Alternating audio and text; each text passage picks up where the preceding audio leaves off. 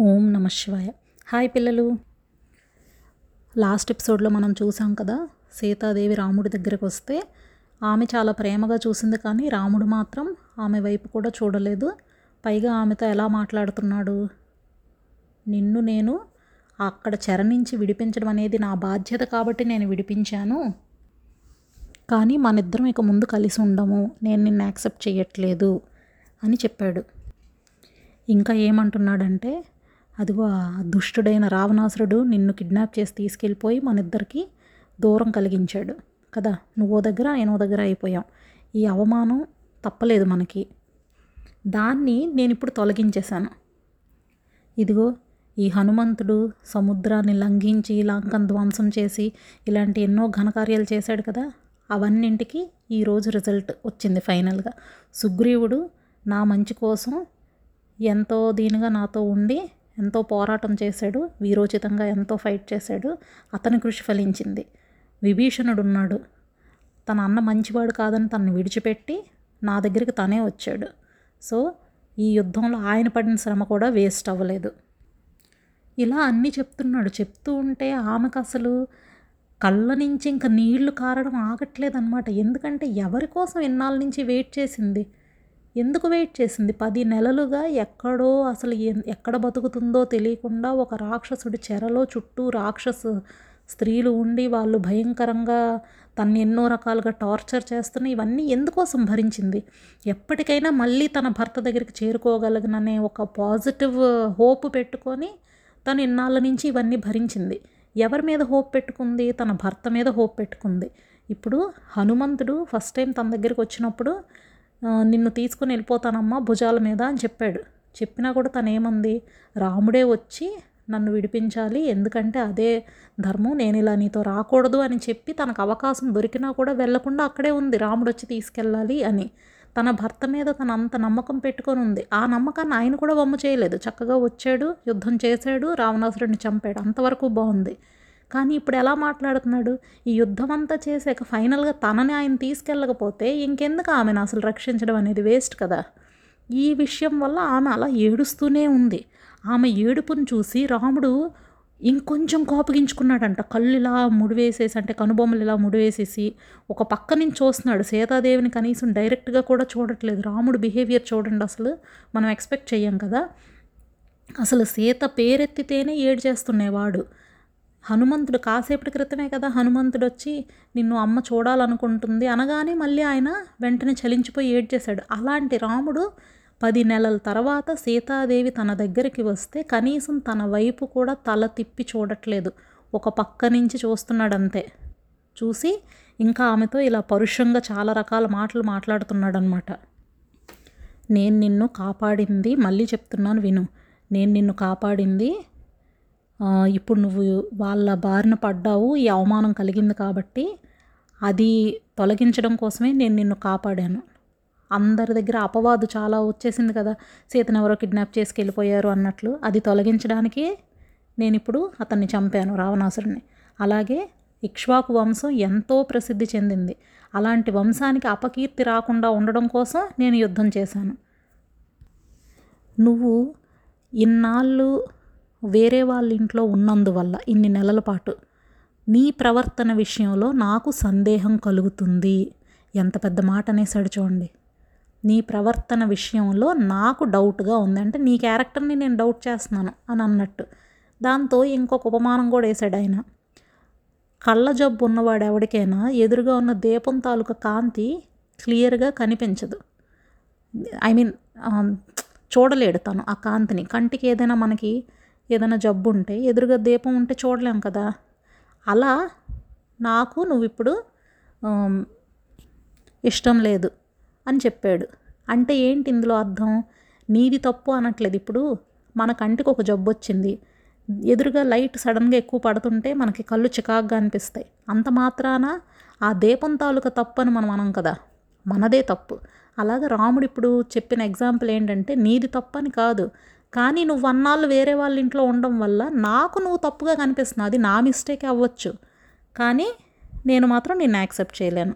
ఇదిగో నువ్వు నేను ఇప్పుడు నిన్ను చెర నుంచి విడిపించేశాను కాబట్టి ఇన్ని ప్లేసెస్ ఉన్నాయి. నువ్వు ఎక్కడికి కావాలంటే అక్కడికి వెళ్ళొచ్చు. నేను నీకు పర్మిషన్ ఇస్తున్నాను. ఎందుకంటే భర్త అనుమతించాలి కదా ఎక్కడికైనా వెళ్ళాలంటే. కాబట్టి నేను నీకు అనుమతిస్తున్నాను. ఇక ముందు నీకు నాతో ఎలాంటి పని లేదు. ఓకే? నేను ఒక మంచి వంశంలో పుట్టినవాడిని. అలాంటి వాడు వేరే వాళ్ళ ఇంట్లో ఉండి వచ్చిన స్త్రీ మీద ఎలా ఇంట్రెస్ట్ చూపిస్తాడు? ఆమెను ఎలా యాక్సెప్ట్ చేస్తాడు? రావణాసుడు నిన్ను తన ఒళ్ళో కూర్చోబెట్టుకొని అపహరించుకొని వెళ్ళిపోయాడు. వాడి కళ్ళు నీ మీద పడ్డాయి. అలాంటి స్టేజ్లో ఉన్న నిన్ను నేను ఉత్తమ వంశంలో పుట్టినవాడిని. నేను ఎలా నిన్ను యాక్సెప్ట్ చేస్తాను? నా వంశ ప్రతిష్టని నేను నిలుపుకోవడం కోసం నిన్ను ఆ దుష్టుడి దగ్గర నుంచి రిలీజ్ చేశాను. నా పని నేను చేశాను. కానీ నీ మీద నాకు ఎలాంటి ఇంట్రెస్ట్ లేదు. కాబట్టి నువ్వు నీకు నచ్చిన చోటుకి వెళ్ళొచ్చు. ఇదిగో నేను నీకు ఇప్పుడు క్లియర్గా చెప్తున్నాను జానకి. నువ్వు లక్ష్మణుడి రక్షణలో ఉండొచ్చు. లేదా భరతుడి రక్షణలో సుఖంగా ఉండొచ్చు. అంతేకాక వానరరాజు అయిన సుగ్రీవుడు ఉన్నాడో ఉన్నాడు కదా. అతన్ని ఆశ్రయించి అక్కడ కూడా ఉండొచ్చు. లేదా రాక్షసులకు ప్రభువైన విభీషణుడు ఉన్నాడు కదా. ఇప్పుడు ఆయన దగ్గర కూడా నువ్వు హాయిగా నీ టైంని గడపడానికి నిశ్చయించుకోవచ్చు. ఎన్ని మాటలు అనేసాడు కదా ఆఖరికి అంటే దిక్కులేని దానికి ఎలా మాట్లాడతాడో అలా మాట్లాడాడు కదా. కానీ ఇందులో కూడా ఒక నీతి ఉంది మీరు చూడండి. లక్ష్మణుడు భరతుడు వాళ్ళిద్దరూ సీతాదేవి యొక్క మరుదులు. మరుదులంటే కొడుకులతో సమానం. భర్త తాలూకా అన్నదమ్ములు ఎప్పుడు కూడా ఆ స్త్రీకి కొడుకులతో సమానం. కాబట్టి వాళ్ళు ఎప్పుడు ఆమెని తల్లిలాగానే చూస్తారు. కాబట్టి కొడుకుల దగ్గర తల్లి ఉండడం తప్పులేదు. అందుకని అలా చెప్పారు. అలాగే సుగ్రీవుడు విభీషణుడు. వీళ్ళిద్దరూ రాముడి భక్తులు. కాబట్టి ఈమెకు కూడా వాళ్ళు భక్తులే. కాబట్టి ఆమె అక్కడ ఉంటే వాళ్ళు ఎంతో వినయంతో ఎంతో భక్తితో ఆమెని బాగా గౌరవించి బాగా చూసుకుంటారు. సో భర్తకి దూరంగా ఉండాల్సి వచ్చినప్పుడు తనకి బాగా క్లోజ్ అయిన వాళ్ళని వాళ్ళ బంధువులు ఇళ్ళల్లో ఉంచడం స్త్రీకి తప్పు కాదు. లోకంలో ఎప్పుడైనా అది జరిగేదే. భర్త లేడు దగ్గరలో. లేనప్పుడు ఏం చేస్తారు? తన అన్నదమ్ముడితో ఉండొచ్చు. లేదా తన కొడుకులతో ఉండొచ్చు. ఇలా కొంతమంది ఉన్నారు. తన తన వాళ్ళు అనుకునే వాళ్ళు. వాళ్ళతో ఉండొచ్చు. అందువల్ల వాళ్ళ అందరి హౌసెస్లో ఉండడానికి ఆయన ఆప్షన్స్ చెప్పాడు. కానీ ఇందులో మెయిన్ పాయింట్ ఏంటి? భర్త ఎక్కడో దూరంగా ఉన్నప్పుడు ఇవన్నీ ఉండమండంలో తప్పులేదు భర్త ఇక్కడే ఉన్నాడు కానీ ఆయనేమో నేను నిన్ను నిన్ను యాక్సెప్ట్ చేయను కాబట్టి నువ్వు వాళ్ళతో ఉండు అని చెప్తున్నాడు. సీతాదేవికి పాపం. ఇంతవరకు పెళ్ళైనది మొదలు ఇప్పటి వరకు రాముడి నోటి వెంట ఎప్పుడు తనతో మంచి మాటలు మాట్లాడడం అనేది తప్ప రాముడి నోటి వెంట ఒక చిన్న కోపం కూడా తనకు తెలియదు. సీత ఏంటిది అని తిట్టడం కూడా ఆమెకి తెలియదు. ఎందుకంటే తన బిహేవియర్ కూడా అలాగే ఎప్పుడు భర్త అడుగుజాడల్లో నడుస్తూ ఉండేది తప్ప తనకెప్పుడు ఎదిరించి మాట్లాడింది కూడా లేదు. కాబట్టి ఎప్పుడూ భర్త చేత ఒక్క మాట కూడా అనిపించుకోవడం తెలియని సీతాదేవి పది నెలల తర్వాత భర్తని చూస్తూ ఫస్ట్ ఫస్ట్ ఎంత ఘోరమైన మాటలు విన్నదో మీరు సీతాదేవి పొజిషన్లో ఉండి ఆలోచించండి. ఆమె అసలు పూర్తిగా కదిలిపోయింది ఇంకా. అలా కంటిన్యూస్గా నాన్ స్టాప్గా ఏడుస్తూనే ఉంది. అది కూడా వీళ్ళు ఏమైనా సీక్రెట్గా ఒక రూమ్లో ఉండి మాట్లాడుతున్నారా? కొన్ని వేల కొలది జనం అటు రాక్షసులు ఇటు భల్లూకాలు అటు వానరులు ఇంతమంది మధ్యలో నించోబెట్టి ఇన్ని మాటలు అంటున్నాడు రాముడు. అయితే ఇంకా సీత తన కళ్ళు తుడుచుకుంది. తుడుచుకొని తిన్నగా భర్తతో అన్నదన్నమాట.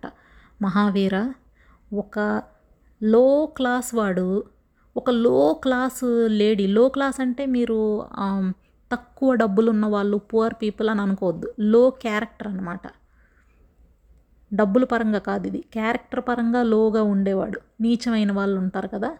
వాడు ఏదైనా మాట్లాడతాడు. అలాగే నీచమైన స్త్రీలు ఉంటారు. వాళ్ళు ఎవరితో పడితే వాళ్ళతో తిరుగుతారు ఎలా పడితే అలా బిహేవ్ చేస్తారు వాళ్ళు. సో నువ్వు అలా ఒక లో క్లాస్ పర్సన్ ఒక లో క్లాస్ ఒక లేడీతో ఎలా మాట్లాడతాడో అలాంటి మాటలు నువ్వు ఇప్పుడు మాట్లాడావు. నీ వంటివాడు ఇంత కర్ణ కఠోరమైన మాటలు కర్ణ కఠోరం అంటే చెవులు వినలేనంత కష్టమైన మాటలు అనమాట ఎందుకు నాతో ఇలా నువ్వు మాట్లాడుతున్నావు? నువ్వు అనుకున్నట్టుగా నేను ఎలాంటి తప్పు చేయలేదు. నా పాతివ్రత్యం మీద నేను ఒట్టు పెట్టి చెప్తున్నాను నన్ను నమ్ము నువ్వు. ఏమో కొంతమంది లేడీస్ ఉంటే ఉండొచ్చు అలాంటి తప్పులు చేసేవాళ్ళు.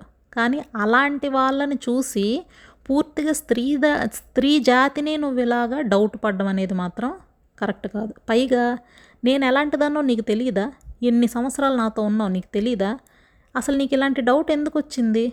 నేను స్పృహలో లేని టైంలో రావణాసురుడు నా శరీరాన్ని తాకుండొచ్చు. కానీ అది నా బుద్ధిపూర్వకంగా జరిగింది కాదు. వాడు నన్ను ఎత్తుకుపోయినప్పుడు నేను కళ్ళు తిరిగి పడిపోయాను. అప్పుడు నన్ను ముట్టుకున్నాడు వాడు. అది నా దురదృష్టం. కానీ నా మనసు మాత్రం ఎప్పుడూ నీ మీదే లగ్నమై ఉంది. నా కళ్ళు తిరిగి పడిపోయిన స్టేజ్లో వాడు నన్ను తీసుకెళ్ళిపోతే అందులో నా తప్పే ఉంది సరే ఇన్ని సంవత్సరాల పాటు మన ఇద్దరి మధ్య ఎంతో ప్రేమ ఎంతో అనురాగం ఉండేది. అలాగది గ్రాడ్యువల్గా ఇన్నేళ్ళలో పెరుగుతూనే వచ్చింది పెళ్ళైనప్పటి నుంచి ఇప్పటి వరకు. ఇద్దరం ఒకళ్ళంటే ఒకళ్ళ పట్ల ఎంతో ప్రేమగా చక్కగా గడిపాం. అయినా కూడా ఈరోజు జరిగిన కాన్వర్జేషన్ బట్టి నాకు అర్థమైంది ఏంటంటే నీకు నా గురించి సరైన అవగాహన లేదు. నా మీద నీకు నమ్మకం లేదంటే సీత క్యారెక్టర్ ఇది అని నీకు ఈ పాటికే ఒక ఐడియా ఉండాలి. కానీ నీకు అది లేదని నాకు అర్థమైంది. సో ఇలాంటి పరిస్థితుల్లో నేను ఇంకా బ్రతికుండడం అనేది అనవసరం. అసలు ఫస్ట్ హనుమంతుడిని పంపించావు కదా. నేను ఎక్కడున్నానా అని వెతికి రావడానికి. అప్పుడు పంపినప్పుడు అతను నీకు చెప్పాడు కదా నేను లంకలో ఉన్నానన్న విషయం అతని ద్వారా నీకు తెలిసింది. అప్పుడే నన్ను విడిచిపెట్టేయచ్చు కదా. ఆ విషయం అప్పుడే నువ్వు డెసిషన్ తీసుకొని ఉండుంటే నాకు ఆ విషయం చెప్పిన వెంటనే నేను వెంటనే అక్కడే చచ్చిపోయేదాన్ని. అలా అయితే నువ్వు ఇంత కష్టపడి ఇంత దూరం ఇంత ప్రయాణం చేసి ఇంత టైం అంతా వేస్ట్ చేసుకొని ఇంత పెద్ద యుద్ధం చేయాల్సిన అవసరం లేదు. పైగా నీతో పాటు నీ నీ స్నేహితులు ఎంతమంది వచ్చారు వాళ్ళందరూ కూడా ఎన్నో కష్టాలకు గురయ్యారు. ఈ ఈ అవస్థలన్నీ తప్పుండేవి కదా. ఒక చీప్ స్త్రీ గురించి ఎలా మాట్లాడతారో నా గురించి నువ్వు ఇప్పుడు అలా మాట్లాడావు. నన్ను జనక మహారాజు పెంచి పెద్ద చేశాడు. అతని దీనిలో పెంపకంలో పెరిగాను నేను. అతని కూతురును కనుక నన్ను పెంచాడు కనుక అతను నా తండ్రి. కానీ నిజానికి నేను అతనికి పుట్టానా? లేదు. నేను భూసుతని భూమిలోంచి పుట్టాను. అయోనిజని అంటే నార్మల్గా మనుషులు పుట్టినట్టుగా ఒక తల్లి కడుపులో పెరిగి పుట్టలేదు నేను. భూమిలోంచి డైరెక్ట్గా వచ్చాను. దివ్య స్త్రీని నేను. కానీ నువ్వు ఈ విషయాన్ని అసలు కన్సిడర్ చేయలేదు. నేను నా చిన్నప్పుడే అందరి సమక్షంలో నిండు సభలో నువ్వు చిన్నవాడివి అప్పుడు. అప్పుడు నేను పెళ్ళి చేసుకున్నాను కదా అప్పుడు నువ్వు నన్ను పెళ్ళి చేసుకున్నావు. కానీ ఆ విషయాన్ని కూడా నువ్వు మర్చిపోయావు. పైగా నీ మీద నాకు విపరీతమైన భక్తి. కానీ నువ్వు నా క్యారెక్టర్ని కానీ నాకు నీ మీద ఉన్న భక్తిని కానీ ఇవేమీ నువ్వు కన్సిడర్ చేయలేదు. అని చెప్పి ఇంకా తను ఇంకా గొంతు మూగబోయినట్టు అయిపోయింది. బాగా ఏడ్చింది కదా అప్పటికే. పక్కనే లక్ష్మణుడు ఉన్నాడు. లక్ష్మణ ఇంత మాటలు ఇన్నిన్ని మాటలు పడిన తర్వాత నేను ఇంకా బ్రతికుండాలని అనుకోవట్లేదు. కాబట్టి నా కోసం చితిని పేర్చు. ఇంత దుఃఖానికి చావు ఒక్కటే పరిష్కారం. పైగా ఇంత ముందు ముందు ఇంతమంది ముందు నా భర్త నన్ను అవమానించాడు. అందరి ముందు నన్ను విడిచిపెట్టేస్తున్నాడు. సో ఇంకా ఆయన్ని నేను నమ్మించడానికి నాకు ఇంకో సొల్యూషన్ లేదు కాబట్టి అగ్నిప్రవేశం చేయడం ఒక్కటే నా గతి అని చెప్పాడు. ఇలా వదినమ్మ ఇలా చెప్పేసరికి లక్ష్మణుడికి ఏం చేస్తాడు? అవునా వదినారా నువ్వు చెప్పిన మాట నాకు వేదం. సరే నువ్వు చితిపేర్చమన్నావు కదా అని పేర్చిడు కదా వెంటనే. ఏంటి ఇలా మాట్లాడింది? ఏం చేయాలో తెలీదు. రాముడి వైపు చూశాడు. రాముడి మొహంలో ఎక్స్ప్రెషన్స్ బట్టి ఆయనకు అర్థమైపోయింది. ఆవిడ చెప్పినట్టు చేసేయమన్నట్టుగానే ఉంది ఆయన ఎక్స్ప్రెషన్. అంతేగాని అయ్యయ్యో అగ్నిలో దూకేస్తుందా సీత? వద్దు అని కూడా ఆయన అనట్లేదు. అవును కరెక్టే. చనిపోవడమే కరెక్ట్ అన్నట్టుగా ఉంది రాముడు ఎక్స్ప్రెషన్. ఇంకా లక్ష్మణుడు ఇంకా చేయగలిగేది ఏమీ లేక చితిని సిద్ధపరిచాడు. రాముడు తలదించుకొని ఉన్నాడు. కనీసం తలెత్తి సీత వైపు చూడట్లేదు. అలా తలదించుకొని ఉన్నాడు సీతాదేవి నెమ్మదిగా ఆ స్వామికి ప్రదక్షిణ చేసింది. అంటే ఎంత జరిగినా ఎన్ని మాటలన్నా భర్త దేవుడితో సమానం అనేది మన భారతీయ సంప్రదాయం. కాబట్టి అతను తప్పు చేయొచ్చు కానీ ఆమె తప్పు చేయకూడదు. అందువల్లే ఆమె అతనికి చక్కగా ప్రదక్షిణ చేసి నమస్కరించి ఆ చితివైపు నడవడం మొదలుపెట్టింది.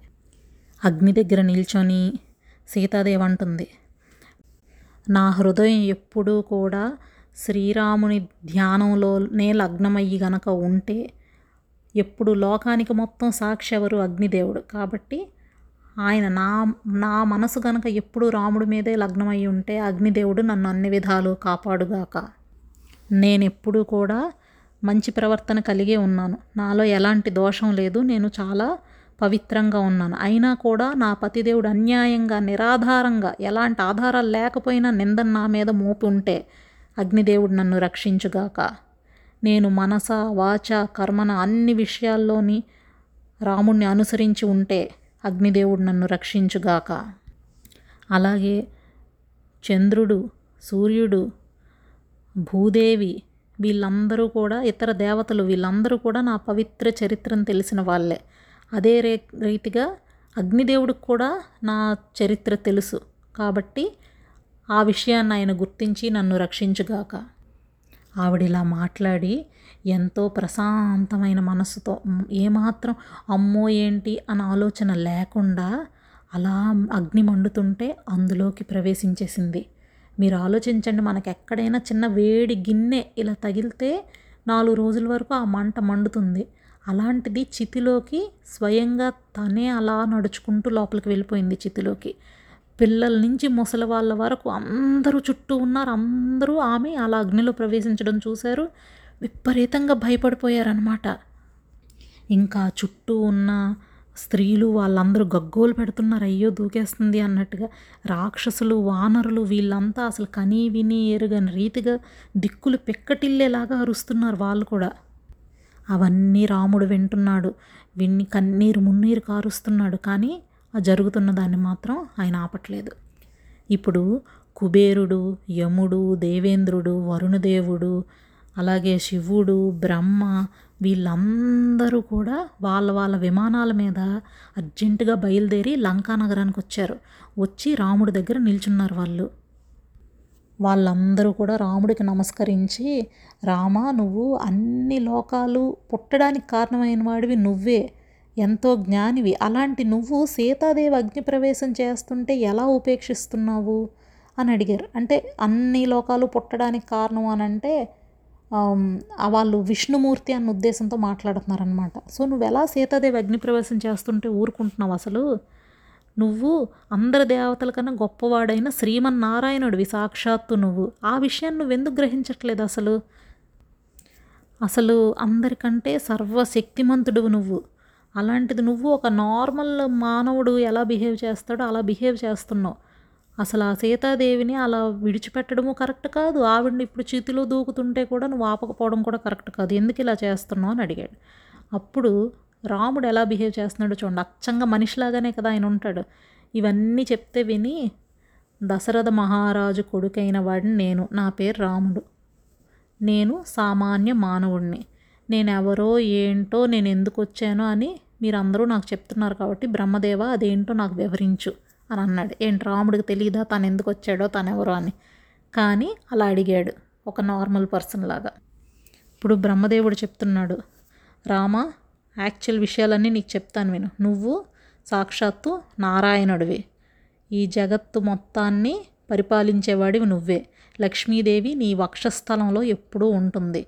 సుదర్శన చక్రం నీ ఆయుధం. సారంగము అనే ధనస్సుని ధరించి ఉంటావు నువ్వు. అలాగే లోకంలో నువ్వు ఇప్పటికీ ఎన్నో అవతారాలు ఎత్తి ఎంతోమంది రాక్షసుల్ని సంహరించావు. ఏదైనా సమస్య వచ్చినప్పుడు నువ్వు అలాగా సంహరిస్తుంటావు. నీ కత్తి పేరు నందకం. శ్రీవత్సం అనే చిహ్నం నీకు ఉంటుంది నువ్వు ఒకప్పుడు వామన అవతారం ఎత్తి మూడు పాదాలతో ముల్లోకాలని ఆక్రమించావు. సీతాసాధ్వి సాక్షాత్తు లక్ష్మీదేవి. నువ్వు మహావిష్ణువు. రాబోయే ద్వాపర యుగంలో నువ్వు మళ్ళీ శ్రీకృష్ణ భగవానుడుగా కూడా అవతరిస్తావు. ఇప్పుడు రావణాసురుడు లోకకంటకంగా తయారయ్యి అందరినీ ఎన్నో రకాలుగా ఇబ్బందులు పెడుతుంటే నువ్వు భూలోకంలో మానవ రూపంలో అవతరించావు. ఇన్నాళ్ళుగా మేము పడుతున్న బాధలన్నీ కూడా నువ్వు రావణాసురుడిని ఇప్పుడు సంహరించడం వల్ల ఆ బాధలన్నీ తొలగిపోయి ఇప్పుడు అందరూ సంతోషంగా ఉన్నారు. నిన్ను దర్శిస్తేనే ఎంతో పుణ్యం కలుగుతుందని అందరూ ఎదురు చూస్తూ ఉంటారు. అలాంటి పుణ్యపురుషుడు నువ్వు పురుషోత్తముడు నువ్వు. అలాంటి నువ్వు సీతాదేవిని ఇలా చేయడం మాత్రం కరెక్ట్ కాదు అని వాళ్ళు అన్నారు కానీ రాముడి మాత్రం ఆపలేదు. సీత అగ్నిలో దూకేసింది. సో ఇప్పుడు ఏం జరిగిందనేది మనం నెక్స్ట్ ఎపిసోడ్లో చూద్దాం. సరేనా? బాయ్ పిల్లలు.